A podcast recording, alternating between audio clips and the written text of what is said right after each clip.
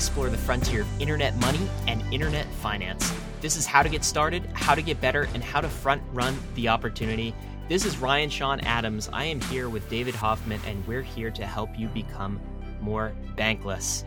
Hey, David, how, how, how's things? Things have been absolutely crazy. Ethereal conference just wrapped up, which was a great conference, uh, and this is actually going to be the subject matter of this podcast. Um, the the talk I gave at the Ethereal conference called uh, the Proto- uh, settlement assurances and the protocol sink thesis uh, I really want to dive deeper with that with you, Ryan. And so we're gonna we're gonna focus on that this podcast. So it's gonna be a good one. Yeah, I can't wait. I, I watched that live, by the way, David. And somebody I think in the YouTube comments said, "Get this man another Red Bull because you were talking so fast and you compressed so much awesome information in 18 minutes."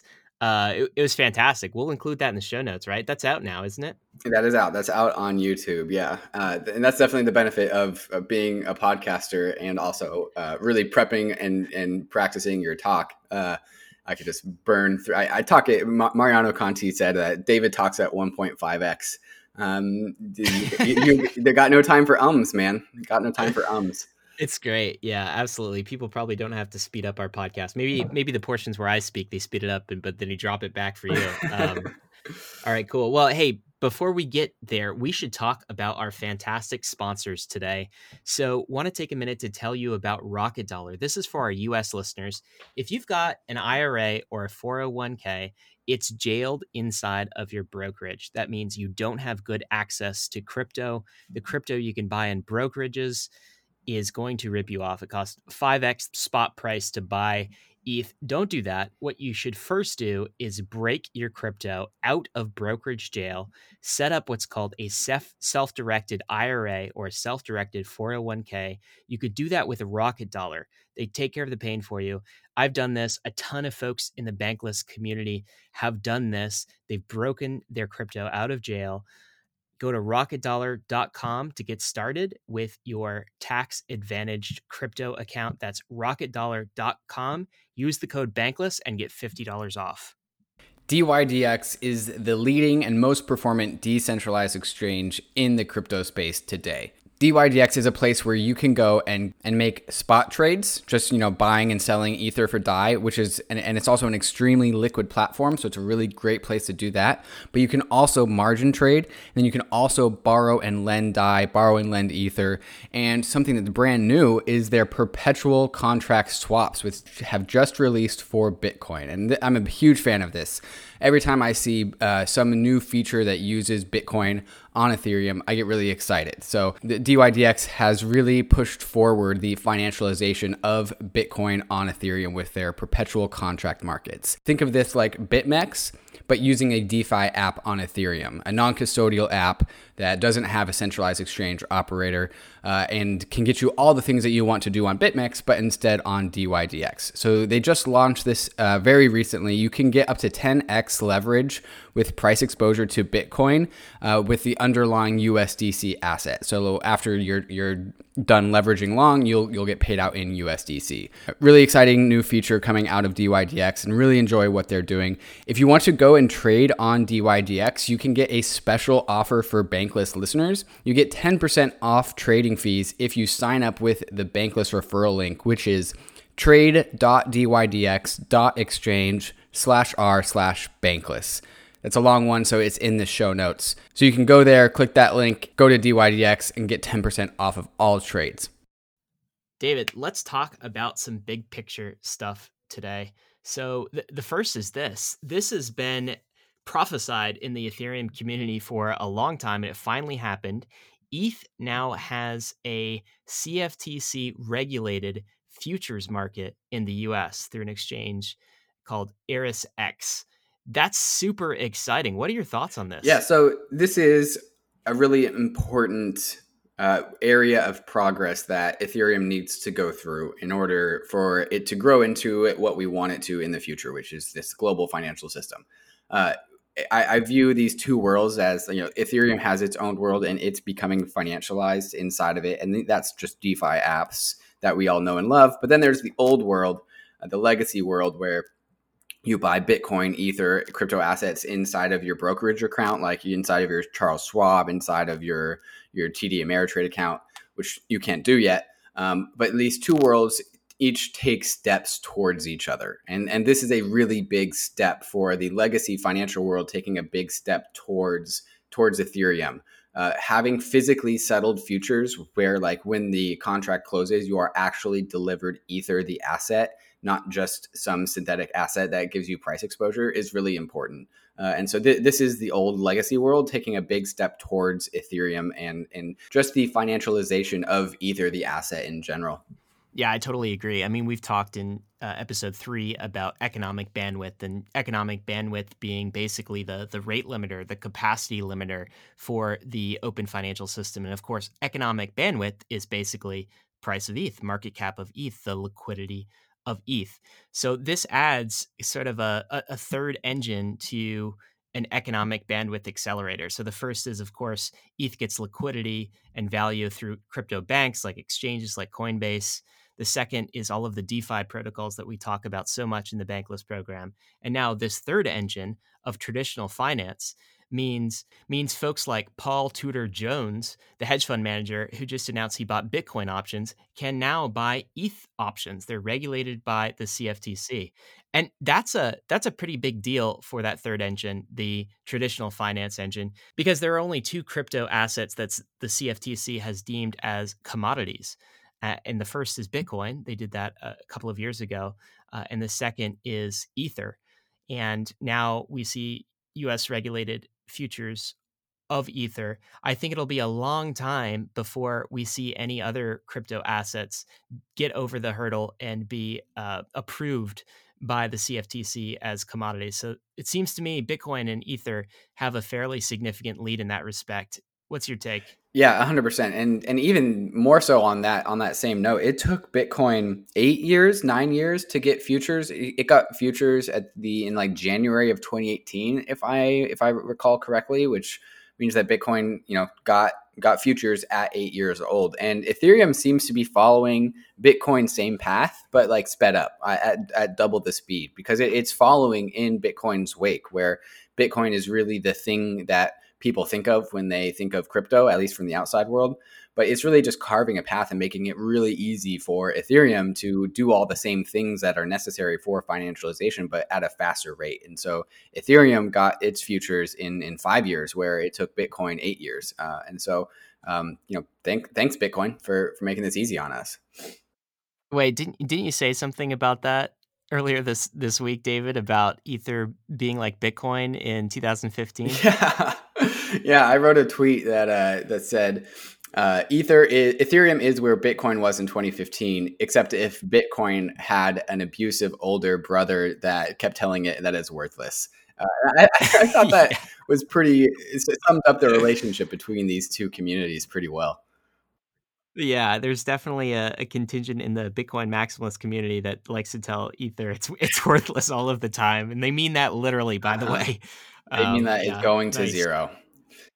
They, that's what they think. Mm-hmm. Um, let's talk about something else too that happened this week. I, I tweeted this out, David, because it, it was so cool. Like every week, it feels like something magical happens in the bankless space, in the DeFi space, in the crypto uh, space. For me, last week that was RAC repping the Bankless T-shirt on a live stream. Yeah, that that was really cool to see. RAC, I, I listened to him a ton in college, uh, and then uh, since college, my my music taste has gotten really old, like Beatles type stuff. But uh, having him circle around, he's he's coming on to the into the Ether podcast. So I'm excited to listen to that.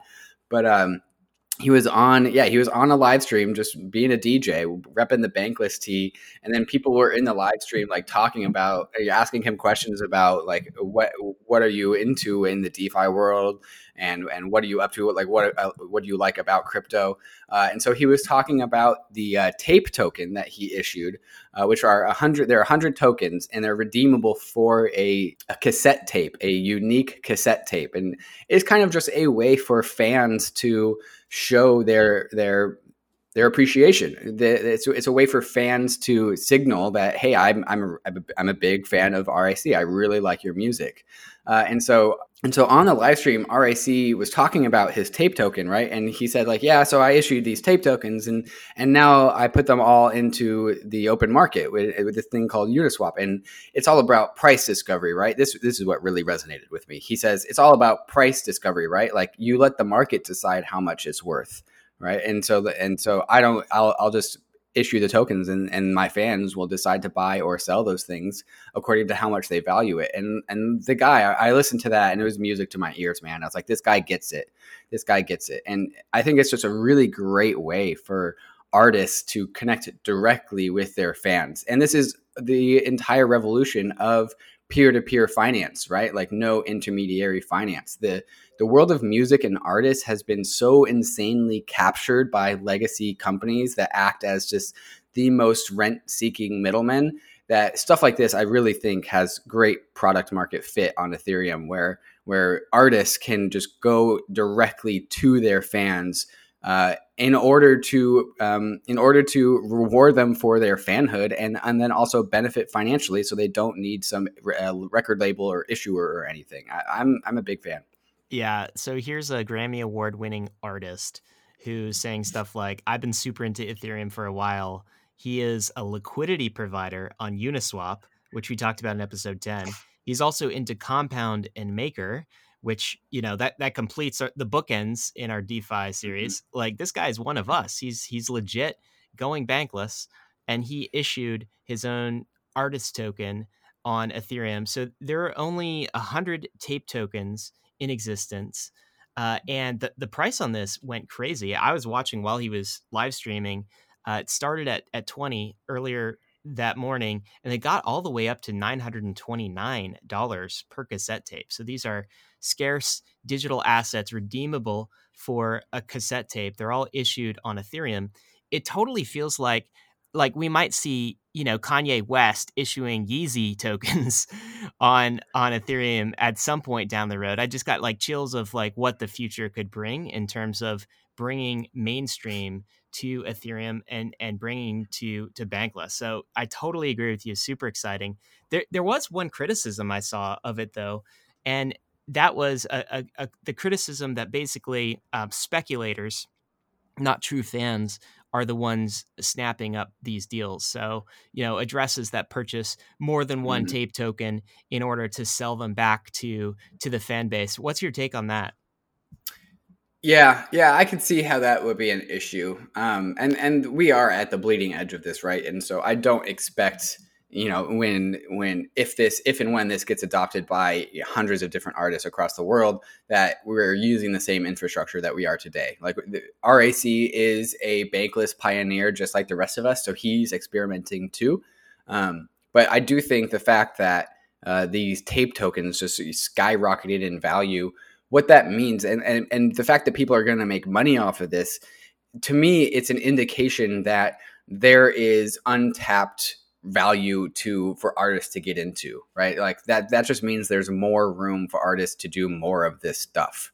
Um, I, I don't think that we can really say that the price run from from wherever it started at, which was below hundred dollars, all the way up to nine hundred dollars, was perhaps logical. Uh, there definitely might have been traders in there for sure, um, but it's doing the thing that it was supposed to do, which is to reward the artist for their for their work, right? For their product, for for connecting to their fans.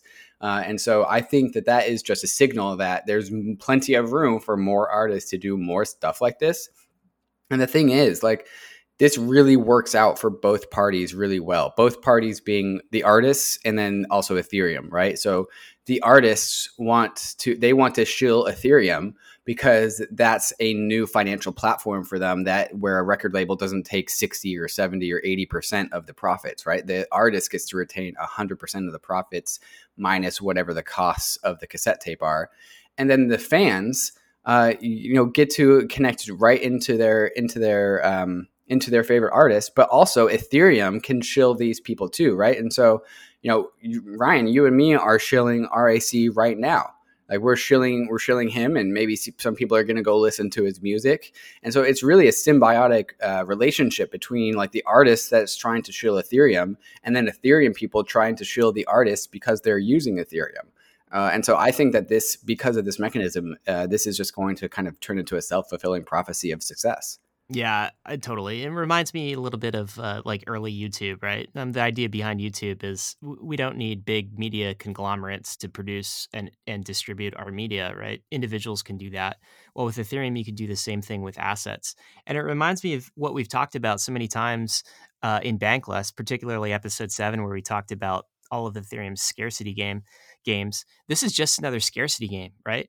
So the the entire crypto revolution basically the big discovery in you know 2009 when Satoshi Satoshi released his white paper was digital scarcity, right? And Bitcoin is just one manifestation of a digital scarcity game. And on Ethereum, you have all of these digital scarcity mini games that can be played. This is just one of them, but I think it's going to be an absolutely massive use case. Uh, excited about it, and we'll see which uh, which artist goes next. Hey, if you had if you had a vote, David, who who would what artist what celebrity would you like to see or like sports figure would you like to see start issuing stuff on ethereum? Oh man i think jack white would be a great candidate. Uh, jack white, white is a, a, great blues rock artist who uh, is also spinning up the the like bootstrapping the world of vinyl records again after it's kind of died and so he's made some limited edition vinyl records and so he's kind of already one foot into the world of quote unquote NFTs, just not through Ethereum. Uh, and and Jack White has been one of my favorite artists for a while, so I think he could come next. Nice. Well, if we're doing Jacks, then I'll, I'll vote for Jack Black. Get some Tenacious D. Get some Tenacious D going. I'm sure he's released some interesting stuff. Uh, all right, man. Well, we should dig into the episode. David, I'm super excited to talk to you about this, about uh, settlement guarantees, and about this this thesis that you and I have been batting around for a while, the protocol sink thesis, as we're calling it.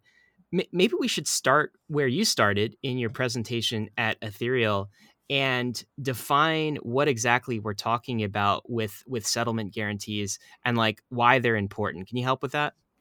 Yeah, absolutely. And, and this concept is something I'm still chewing on to this day. And so the, it, the really cool thing about um, produ- producing podcasts and writing and just sharing thoughts on Twitter is that ideas always morph and change and get updated the more you talk about them.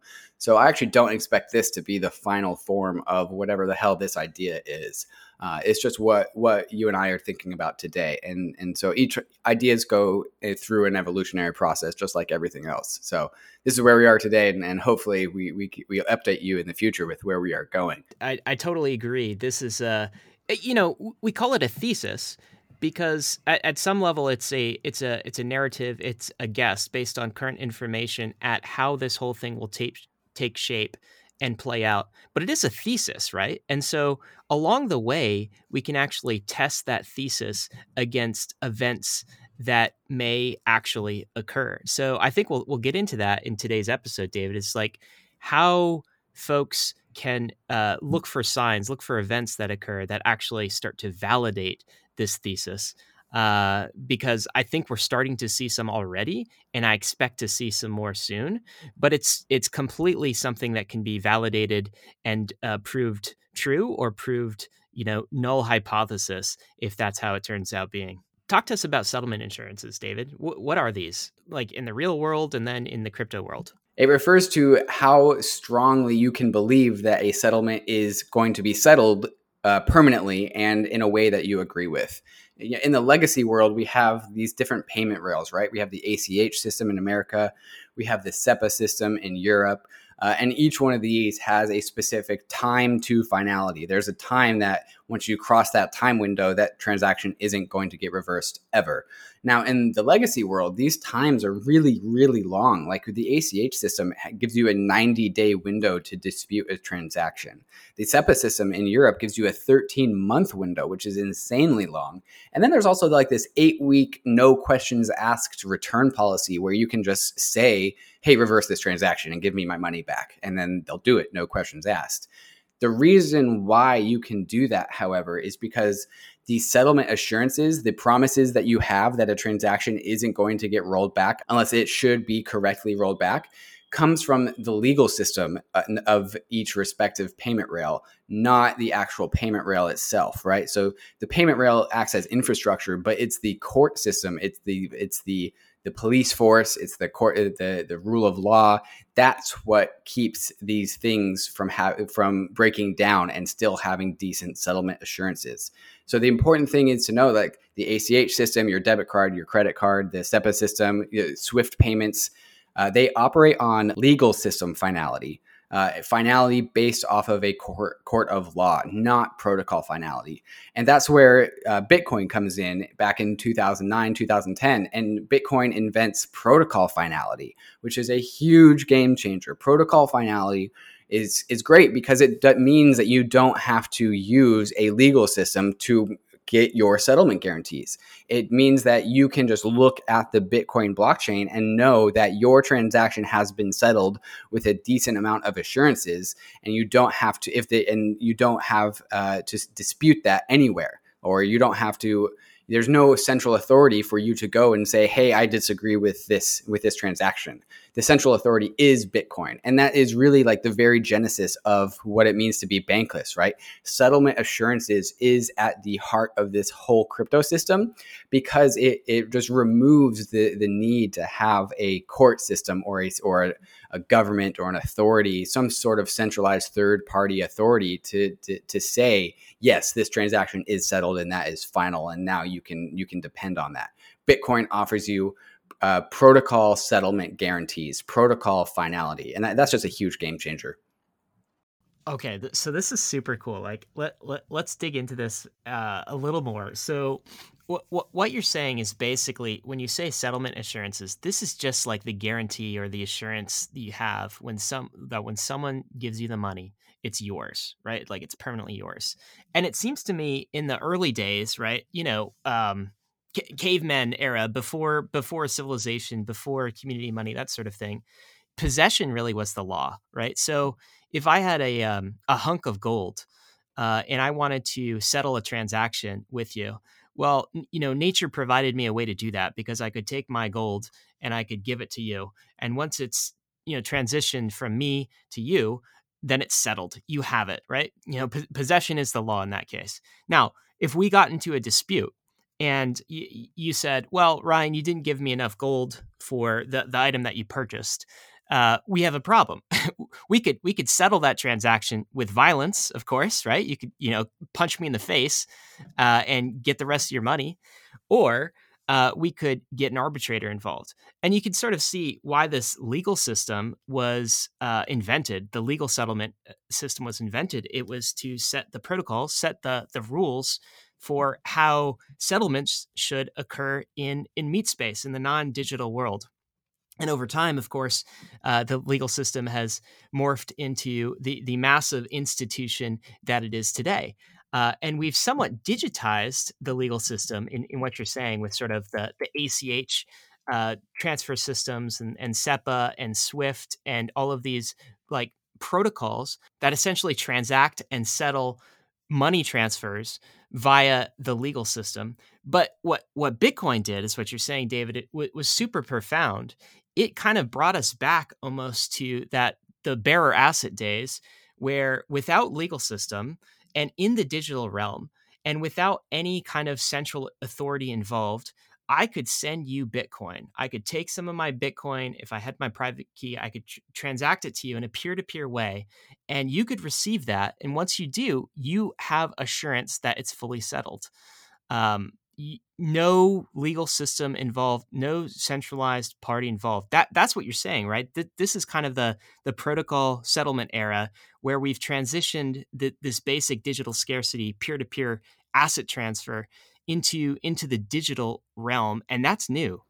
Exactly, that's exactly right. And and not only that, but we can also start to compare blockchains with each other and their given amounts of settlement assurances that they can provide.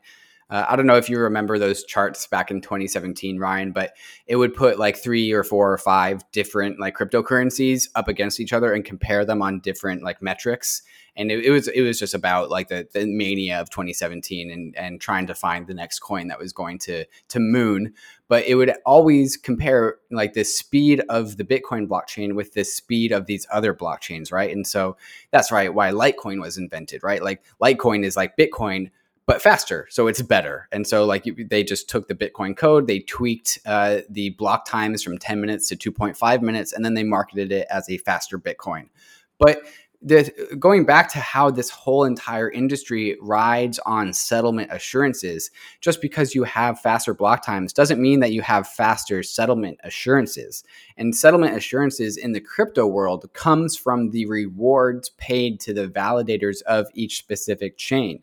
And so the Bitcoin miners, which are receiving oh, at the at the time, just before this episode, they were receiving 12 and a half Bitcoins. And now the weight of a single Bitcoin block was 12 and a half Bitcoins plus the fees being paid in every single block. And that amount, you know, is is tens of thousands of dollars. Depending on the price of Bitcoin, it's between like 70,000 and $130,000 for a single block. So that's over 10 minutes of time. Now, Litecoin comes in and each block every 2.5 minutes is just $2,000. And so, you know, you get four of those and then you get $8,000 worth of rewards paid to the miners of that blockchain.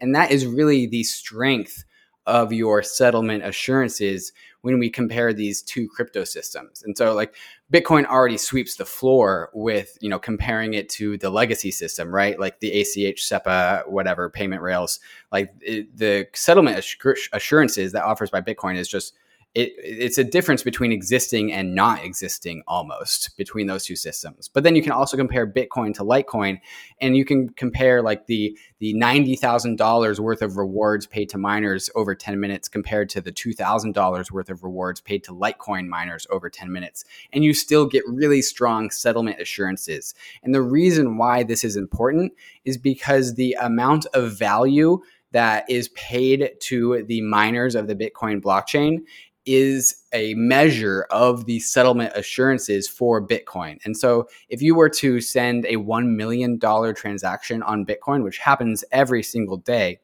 you need to know how long do I need to wait in order to consider that transaction settled. And really, the answer to this is you should wait for the ledger, the costliness of, or the rewards paid to miners, or the costliness of the ledger to match the value of the transaction. Because if, if one block is rewarded with $90,000 worth of rewards to a miner, but then you transact $1 million, like you need to wait for those the proof of work to accumulate its its uh, rewards incentives to the miners so that the, the the value of the transaction is less than the cost of mining all the blocks of that transaction. And that's where you get your final settlement assurances. That's where you get the game theory soundness that it doesn't make any sense for a rational miner to attempt to roll back a transaction because it's going to cost more than the transaction itself. Did that make sense? Yeah, I think it totally does, right? So so what you're saying is basically if I want to send that $90,000 with with Bitcoin because Bitcoin is so valuable and every block it produces uh, is so valuable uh, to miners. You know, it it's not worth it, it, to them to actually roll back the chain and steal your ninety thousand dollars, right? And so the net effect is Bitcoin can settle a ninety thousand dollar transaction in minutes, whereas on Litecoin that might take longer. And we could scale that up, right? Scale that up from ninety thousand to you know nine hundred not you know 900,000 or 9 million or or some higher number and the reality is, the more economic security that the network has, so basically, the more Bitcoin is worth, the more and the faster it can settle its transactions in a secure way. And so, other networks don't have that kind of throughput. They might produce blocks faster, but they're not producing settlement assurances faster. Is that right?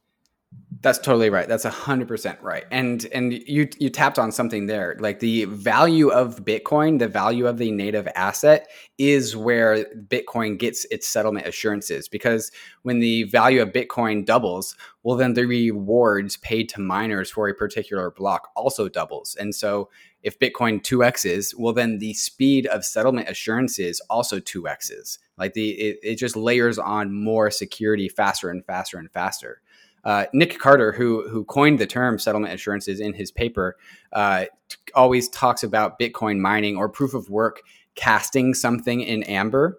And so, you know, one block in, it's you're not really that embedded into the blockchain. You know, uh, different exchanges usually require six blocks of confirmations before they allow you to use your asset on their on their exchange. And that's that's just them saying like we want six blocks of settlement assurances. Like that's that's how long we've decided to to wait to, in order to consider a transaction settled you know six blocks.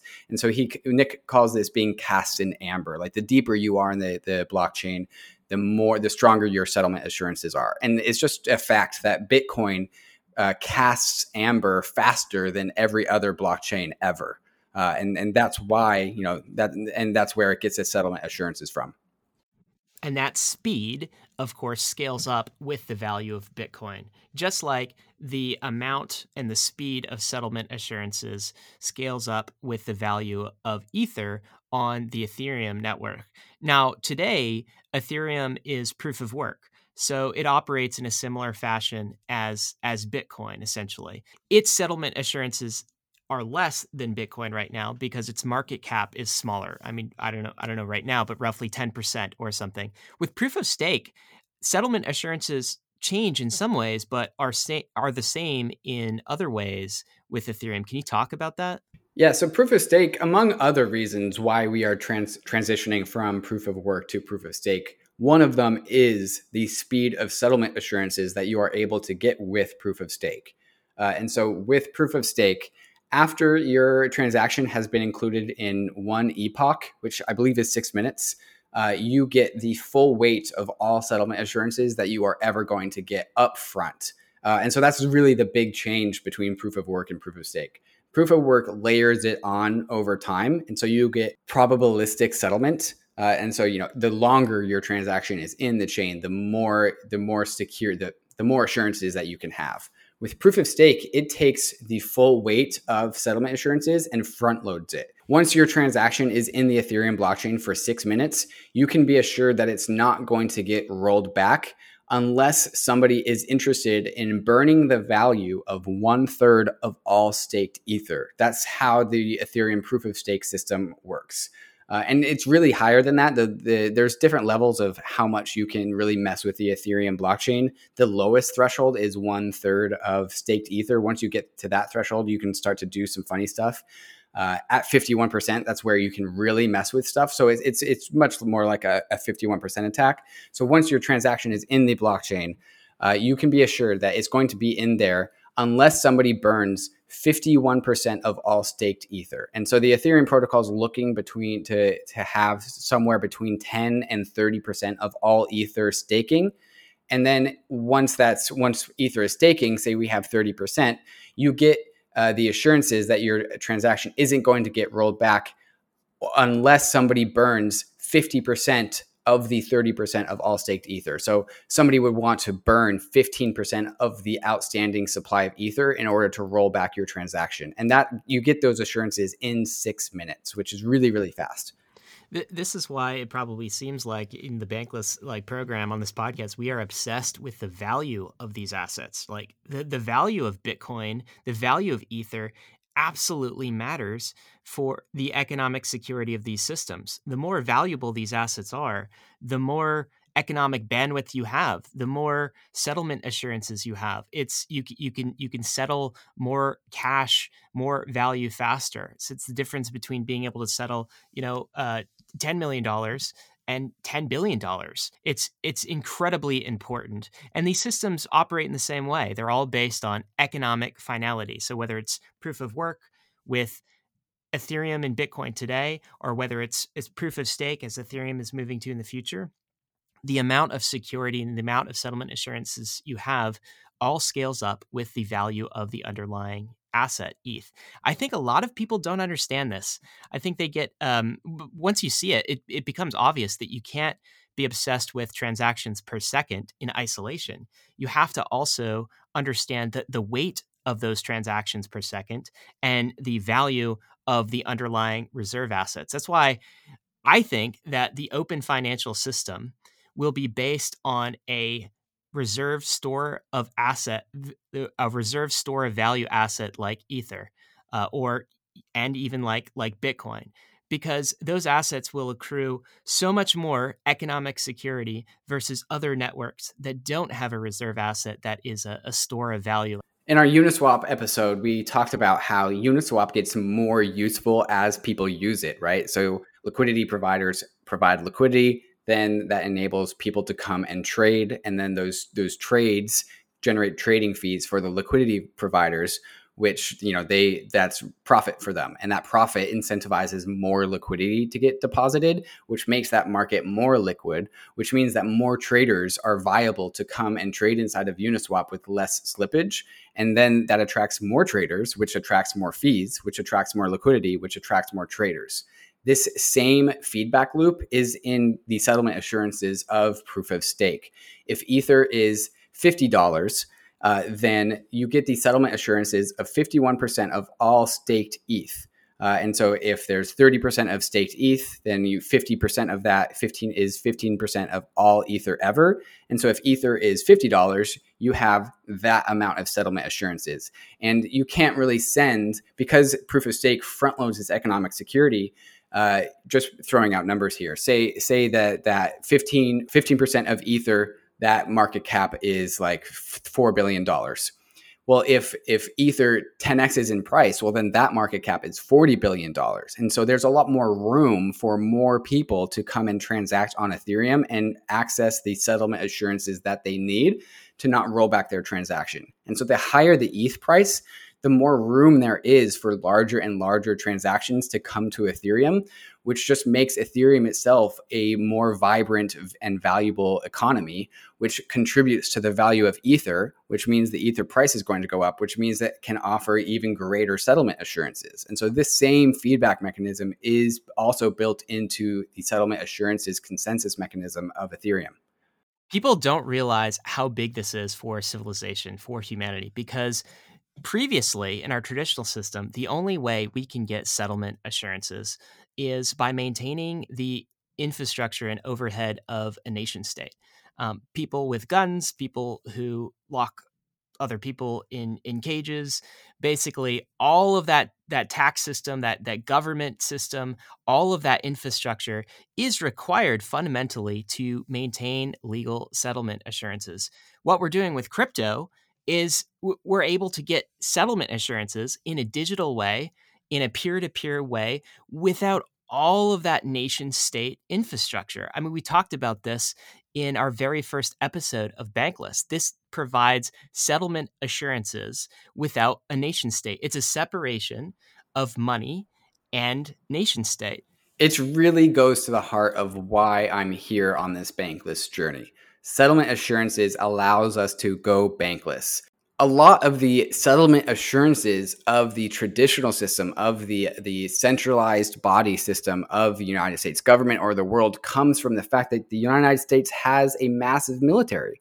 It has a ma- massive military and, and internal police force, and just they get to control what force is. The United States has control over what violence is. And that is really the ultimate version of settlement assurances the, the United States government and the country and, and anyone with any sort of military, that military is the instantiation of, of settlement assurances for a government, for a nation state, saying like things are going to settle the way we want them to. And that's why like so many countries so many third world countries really do not like being under the thumb of the united states is because they have control over what things settle as not just with payments. This isn't just for payments but also for laws and and basically anything in the world. And so and and bitcoin has its own military. It's the energy wall of all the miners that prop up the system. And ethereum in proof of stake also has its own military its own military its value wall. And these are inherently peaceful revolutions uh, Ethereum's not going to knock on your door and seize your assets because they don't like the way that it's settled, which is what Argentina is doing with their military and their government. Uh, it's the most peaceful revolution possible, and it's one that I can really get behind. Yeah, absolutely. And I, I mean, to be clear, I don't think either of us think that um, the, these systems are going to completely replace the nation state, right? There's a lot of need for, I mean, there's always going to be need for uh, roads and school systems and healthcare and these sorts of things that the, the nation state could do. But what can humanity achieve when it doesn't need to base its settlement assurances on the massive infrastructure of nation states, which can corrupt them, which can control them. What if it had an independent money system, settlement assurances, property rights system that was independent of all of these things and maybe becomes part of the base layer of these things? I mean, that's really what we're exploring here with with bankless and with crypto and i think it's profound mm. you know before we get to the mm. protocol sink thesis piece of it, we should talk about two more of our sponsors, David. So the first I want to talk about is Aave. Aave is a DeFi protocol that you absolutely have to check out. It's a lending and borrowing protocol on Ethereum. That means you can lend to it. So assets like ETH or assets like DAI, you can put those assets into it. It will magically transform those assets into interest bearing assets. Recently, they've just released the ability to actually take tokenized liquidity pools in Uniswap and add those, start receiving interest, earning, and borrowing on those assets as well. So they're doing some really interesting things, really innovative stuff. Developers, you've got to check out their Flash Loan protocol. Go to aave.com to find out more. Deposit your crypto and start earning or borrowing. That's AAVE.com. Speaking of settlement assurances and payment rails, the Visa network is hard to argue with the size and reach and magnitude of those payment rails. But most people don't realize that Visa is just payment rails. It's not a currency. Any currency can really run on Visa payment rails. So that's why, if you are interested in expanding the bankless world, you should go to Monolith and sign up and get your DeFi Visa card because that is a statement that you think that maybe perhaps DAI should run on those payment rails instead of US dollar or government fiat. The Monolith DeFi card is a, a Visa enabled debit card, except instead of uh, you know, connecting to your bank account, it connects to your smart contract wallet on Ethereum and your DAI balance in that smart contract wallet. So when you go to your store at uh, your preferred coffee shop, your groceries, whatever, and you swipe your Monolith Visa card, a fiat transfer is executed, but it ultimately goes into your DAI balance on your smart contract wallet. And so if you are interested in perhaps Visa offering uh, their payment rails for crypto assets like DAI, I think that Monolith in getting a DeFi card is a great way to voice that opinion. Uh, and so, if you are interested in getting some of the economic activity uh, of the world onto Ethereum, go to monolith.xyz and get your bankless Visa card and use different settlement assurances. Use the settlement assurances of the Ethereum blockchain. Okay, so we've talked about settlement assurances. I think listeners probably have a baseline understanding of what we mean when we say that.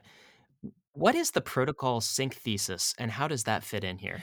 The protocol sink thesis, uh, you, we've talked about, we've hinted at this before, and, and you, you describe it as that experiment that uh, at least most of us have run at some point in our lives, where you put different densities of liquids uh, in a glass, and then those different densities of liquids stratify and separate. And the less dense liquids rise to the top, and the more dense liquids rise to the bottom. And that's, we're using that as a metaphor for DeFi, right? And not just DeFi, but crypto systems at large. Things that have high density will sink to the bottom, and we can measure the density of these crypto systems by their settlement assurances. Things that have strong settlement assurances that are also credibly neutral platforms uh, will sink to the bottom of the protocol sink. And the idea is that if you can depend on it, then you are going to build on it and then you are going to make that thing heavy and you are going to force it to sink.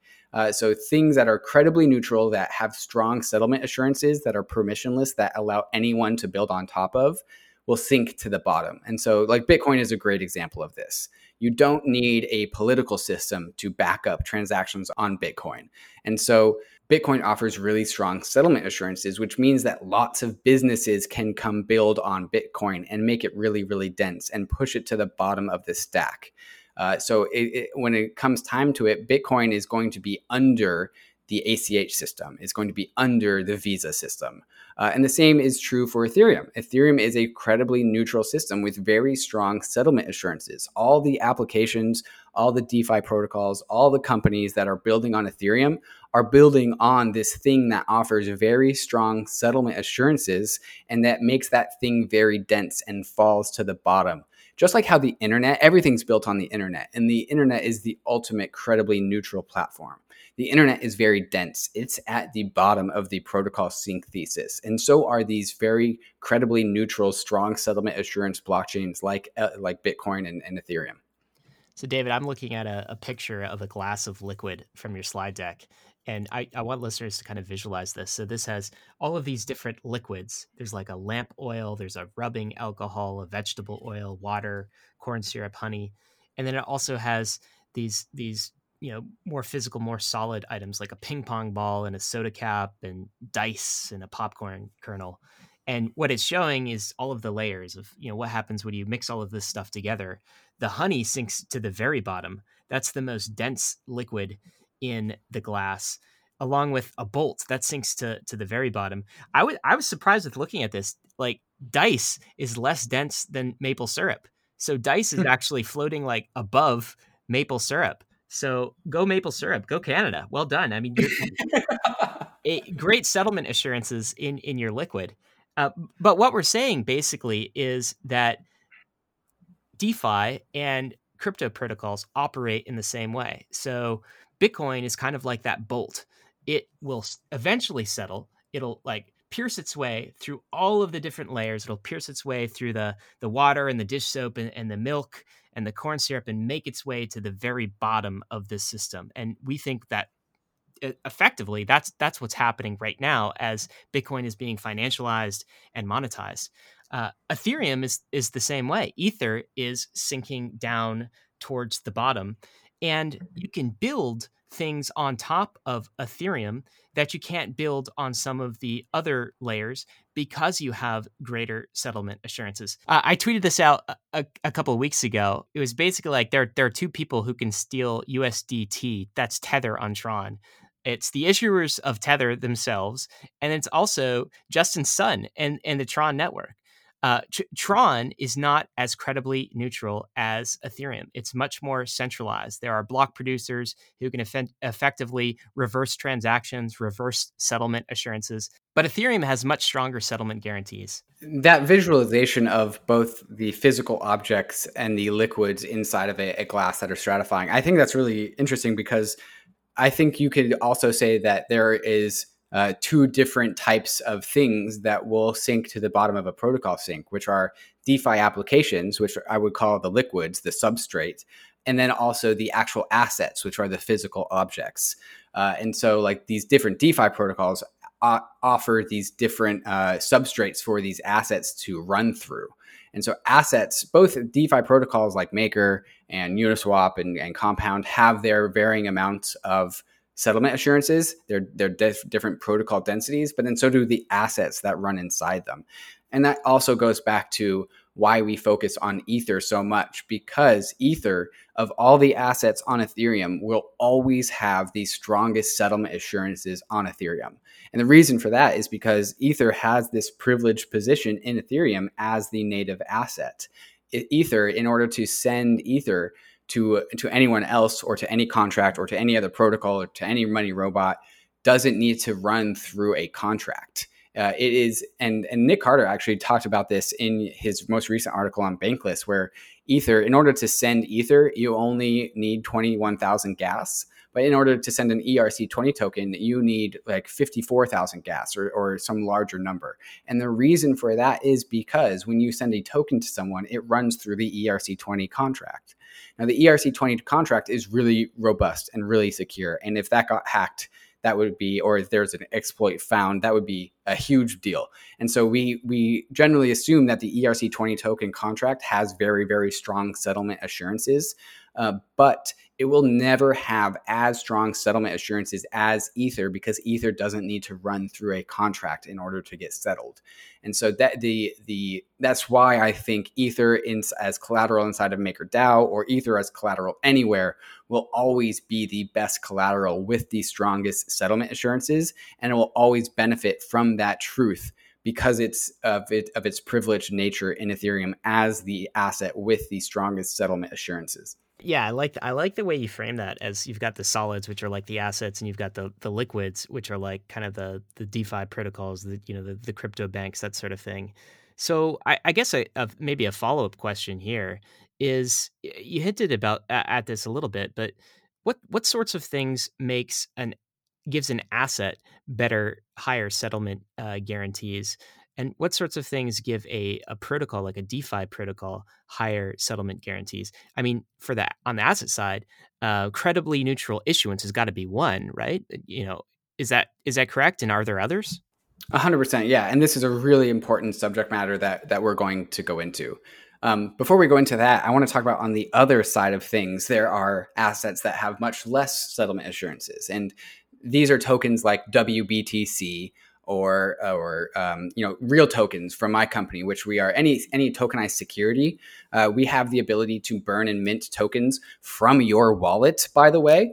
And so even though that uh, there you have a real token in your wallet, technically we could burn it from your wallet, meaning that the settlement assurances of proof of stake of, of the Ethereum blockchain don't actually relate to uh, things that are like security tokens on Ethereum.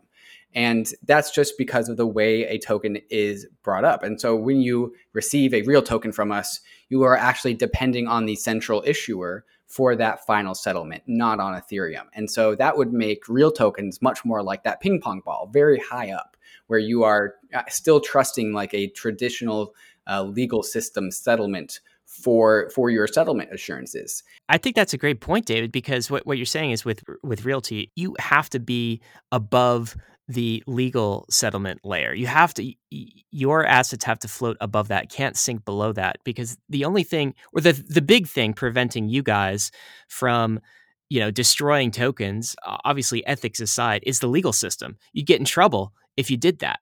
Yes, right. And and we also provide all of our investors, all of our real token purchasers with the documents to prove so, right? Like and, but they're documents, right? They're not they're not transactions on Ethereum they are they are legal system documents with signatures on them. And so you would take those documents to the legal system.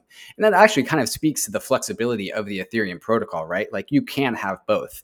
Like the full spectrum of settlement assurances is possible on ethereum.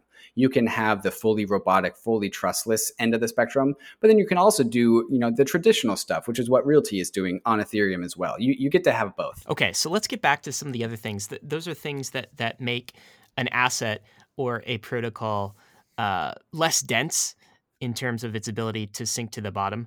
But what sorts of things make an asset or a protocol more dense? Well, credibly neutral is certainly a very important part of it. Uh, things that, or applications or assets that are perhaps part of a for profit business are likely to not be as dense as things that are built to be credibly neutral and just an, a, an agnostic protocol.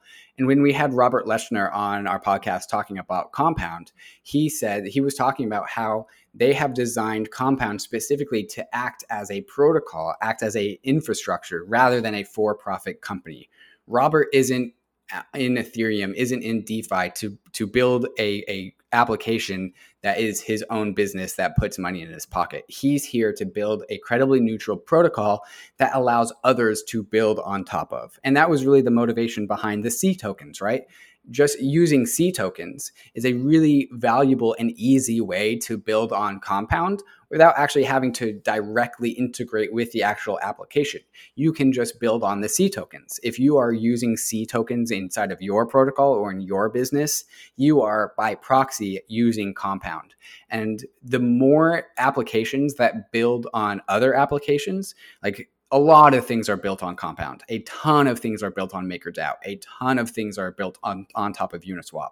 And that's really why we, t- we picked those three protocols, those three applications in our King Protocol uh, series that we recently wrapped up. That's because those are really dense protocols. They have sunk down to the bottom of the protocol sink because a ton of other applications are building on top of them. And the through line between all of those applications is their credible neutrality to varying degrees. Like you could argue that Maker isn't totally credibly neutral, um, but it is still a it's it's both decently credible, incredibly neutral, and uh, a ton of applications build on top of it, which make it very, very dense and push it down to the broad, bottom of the protocol sink.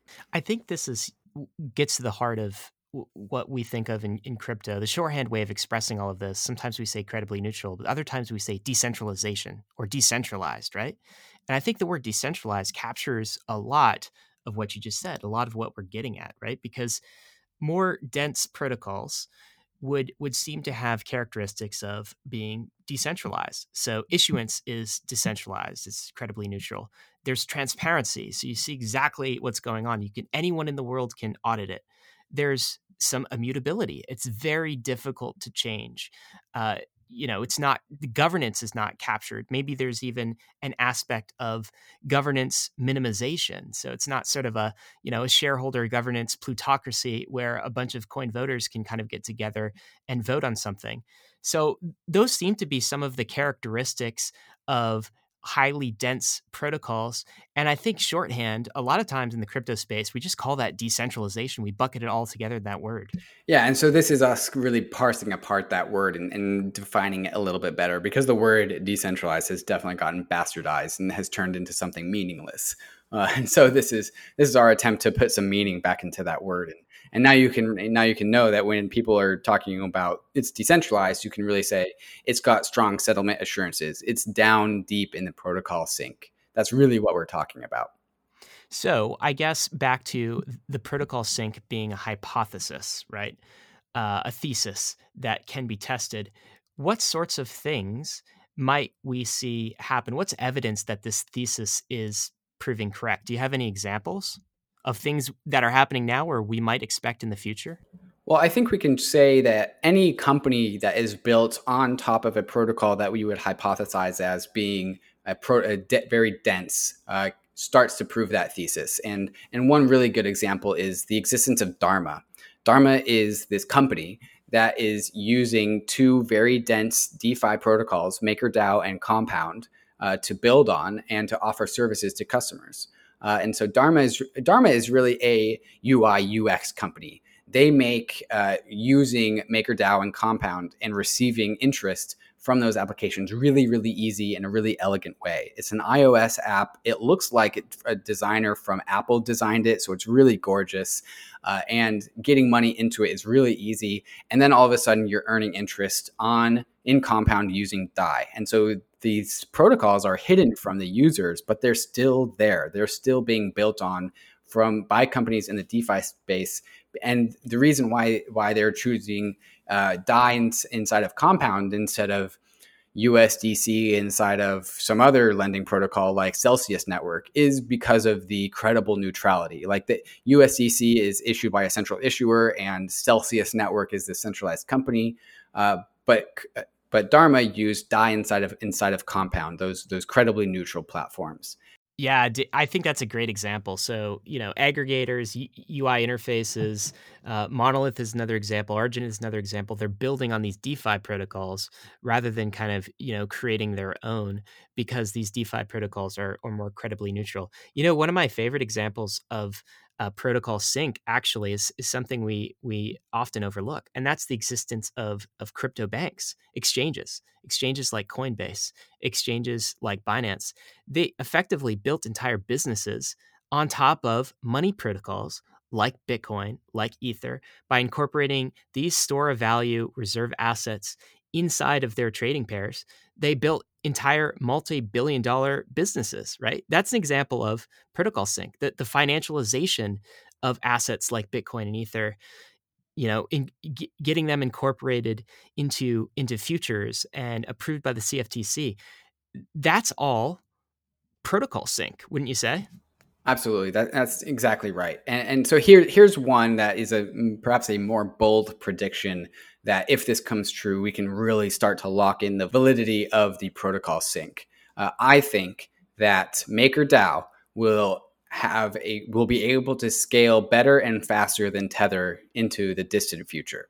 Now, Tether is Tether and MakerDAO actually have a lot of similarities. Tether has uh, assets in its balance sheet. It has real estate and bonds, and then also a lot of dollars on its balance sheet. And, and MakerDAO has Ether, dollars, uh, and Bitcoin on its balance sheet. And so, and these things are competing for scale. These things are competing for how much uh, total stablecoins can they put out into the world because that's really the direct measure of success of these two protocols.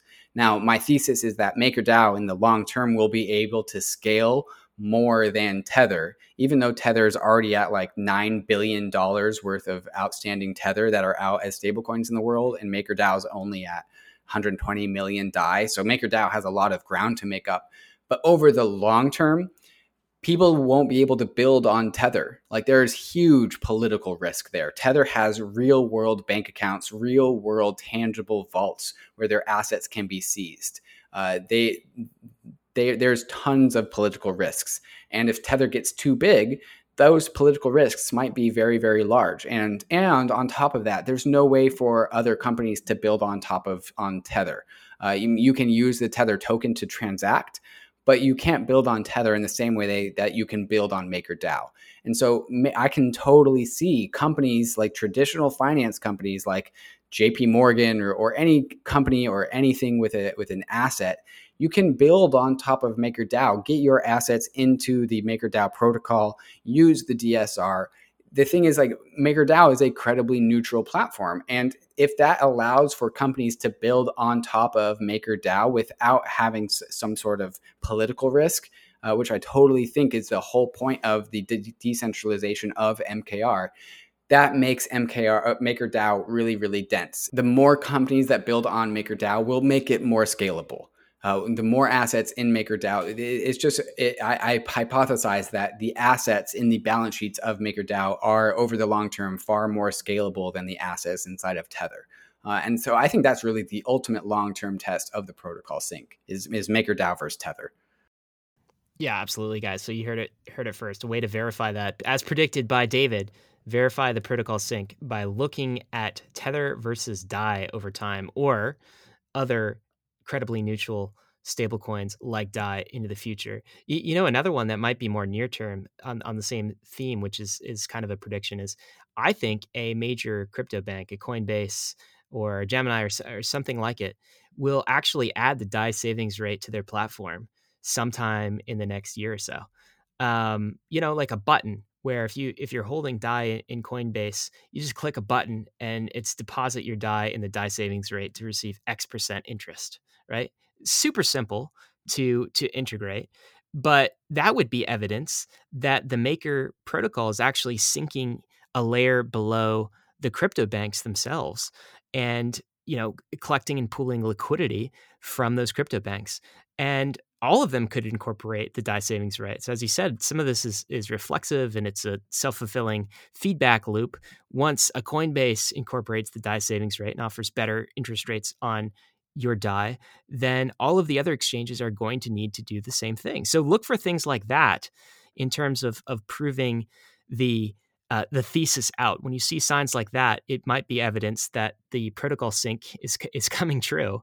We're actually doing that at RealT. Uh, people that use the Fortmatic wallet to store their real tokens inside the RealT website, they're going to collect their rent in the website, and we're going to offer them a button to submit it into the DSR. Uh, and so that's what we're doing. Uh, we're not a crypto bank like Coinbase, but we are doing that, which definitely helps to add to the density of MakerDAO. And I also ask you, do you think that if Tether offered interest on your deposits, that companies like Coinbase or Gemini would would latch into Tether, would, would integrate with Tether's uh, interest rate vehicle, and instead of using the DSR, would use Tether's like equivalent? I don't think that, I think that's totally unreasonable. I don't think they would ever do that. And that's an example of of the protocol sink. Yeah, I agree. I think they're a lot less likely to do that. Why? Because Tether is effectively a, a product from a competitor. It is not credibly neutral. You know, the, the, rules for it can be changed by the Bitfinex folks, whoever kind of controls the, the keys uh, behind Tether and has essentially the the bank account um, backing Tether.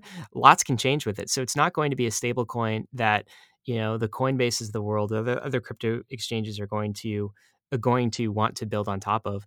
And I even think that the the fact that Tether and other stablecoins uh, are issued on Ethereum speaks to the the interest in credible the credible neutrality of an asset system itself. So why didn't Bitfinex create their own private blockchain and issue Tether on top of that? Why didn't Coinbase create its own blockchain and issue USDC on top of that? Well, they issued on Ethereum because it is the most credibly neutral asset registration system that exists.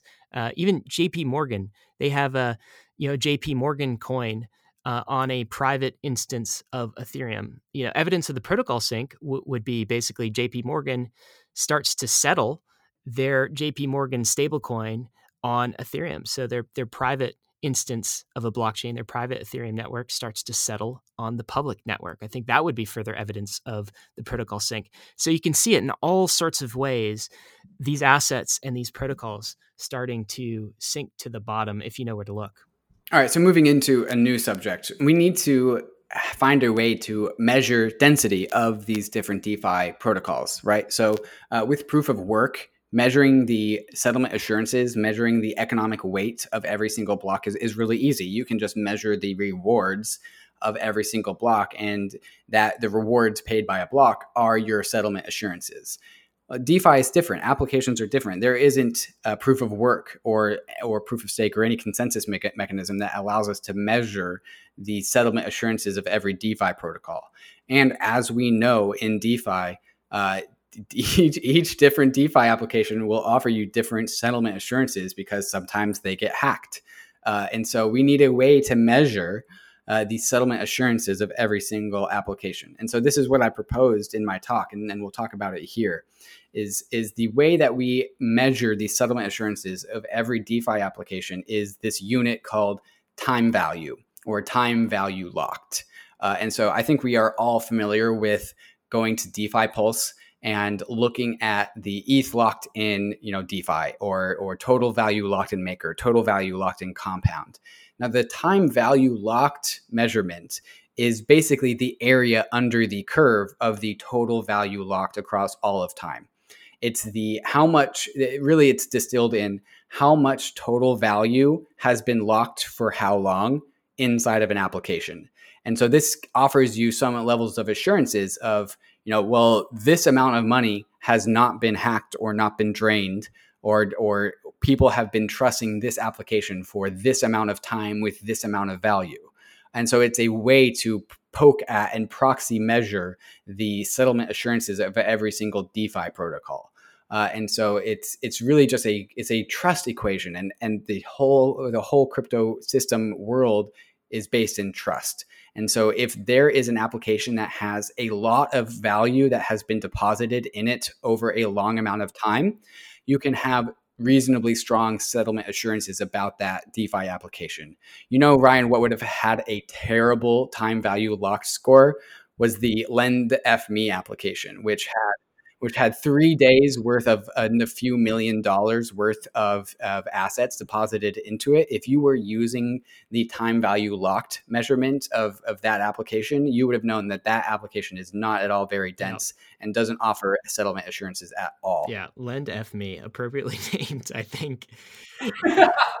oh, yeah, I, I, I like how you put that because I think it is the time value locked is a measure of trust and the two variables that are most important is the amount of value locked. That's a measure of, of how much you, you trust whatever you're putting your money into your value into.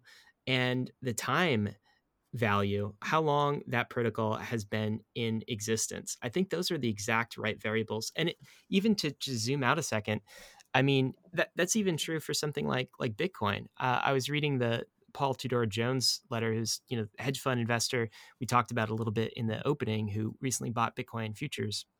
And one of the his main points in the letter is why he did this was, uh, look, it's it's ten years old now, right? Like it's it's time. Uh, the liquidity is there.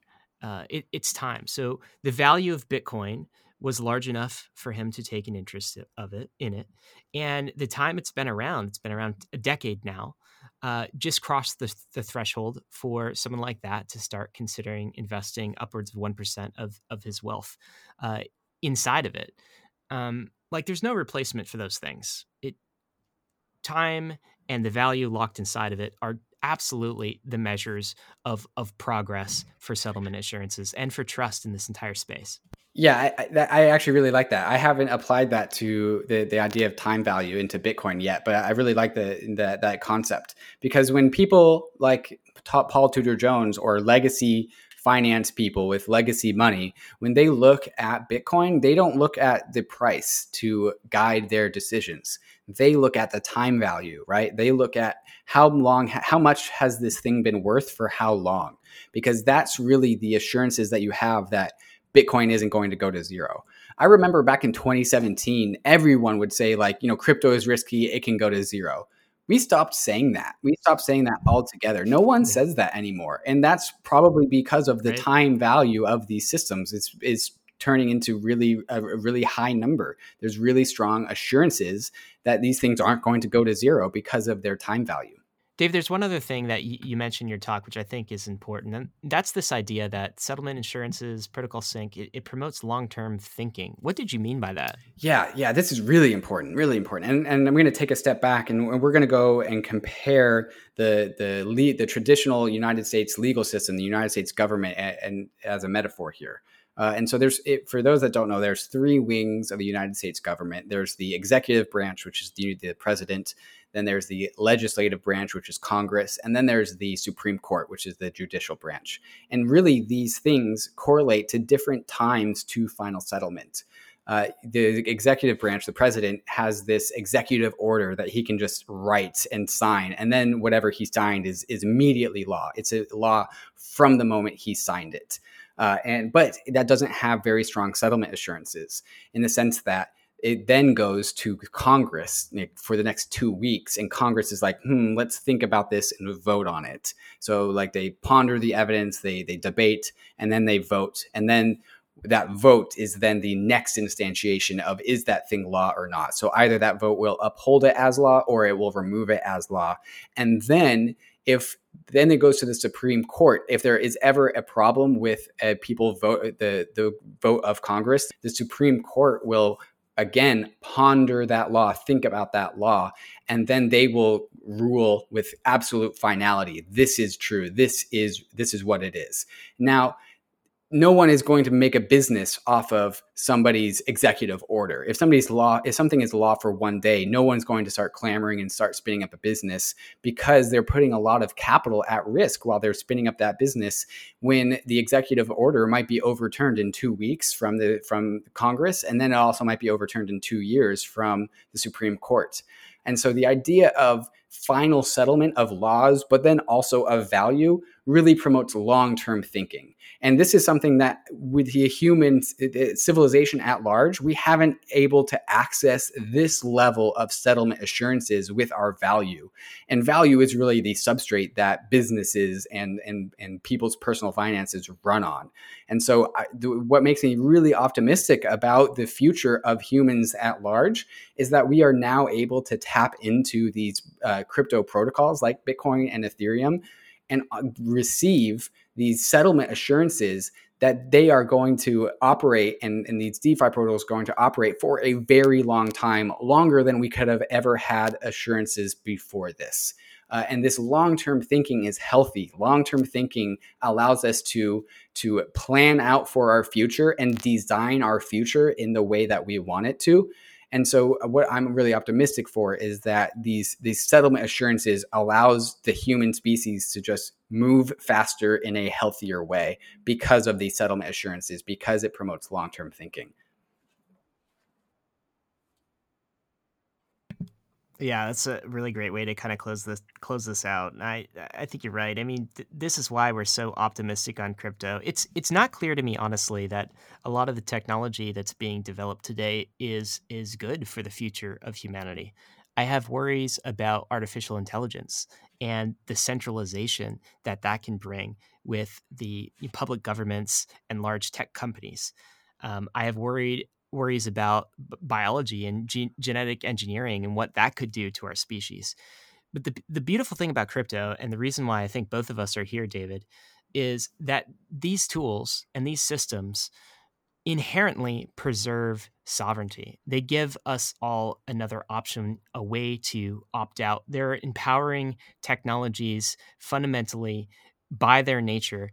And we need some of that. It honestly gives, gives me hope for the future to think about our species being empowered with this sort of technology and to engage in this kind of long term thinking that a decentralized digital property rights system, that's what crypto is, uh, that that gives us. Really cool, really exciting, I think really empowering.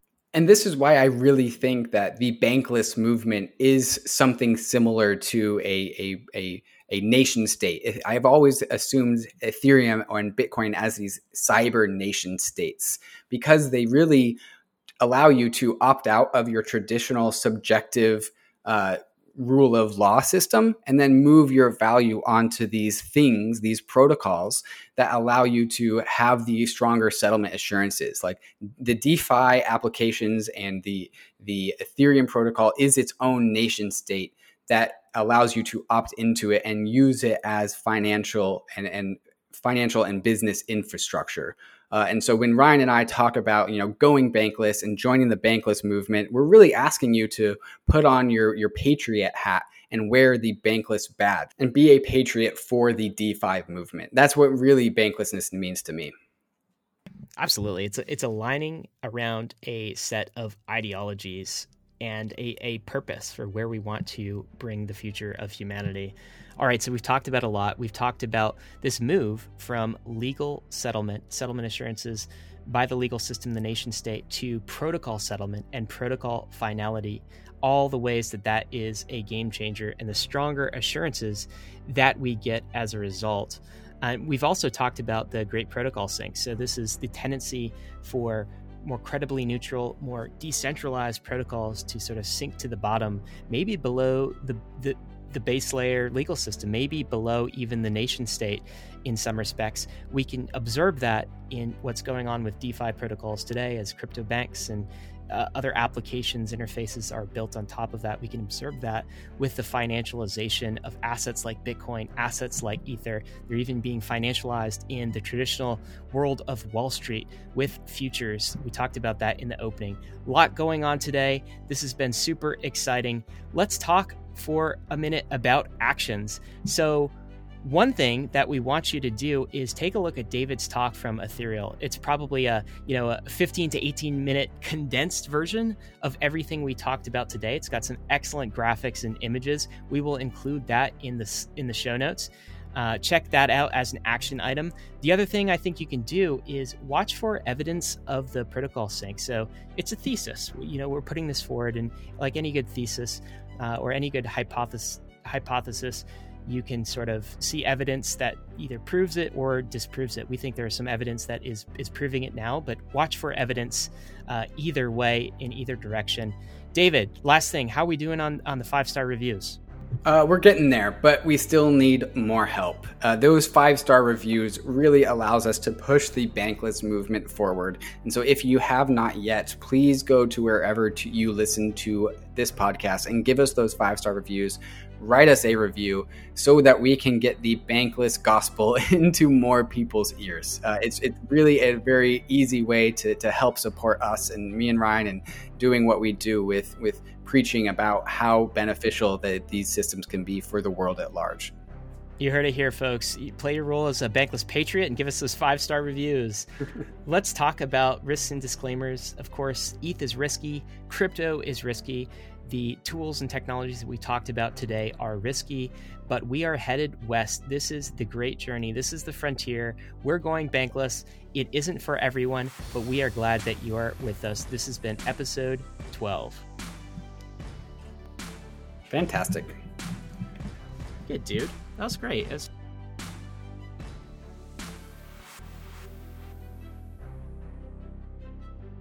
Ability to control uh, violence and have a, a, a monolith, monopoly, monolith, uh, monopolistic, monolithic, monopolistic, monopoly. The, and having the monolith, Jesus, monolith, monolith. It's a great time. Mon- monolith, mon- monolith. Mon- mon- mon- yeah, the the monolithic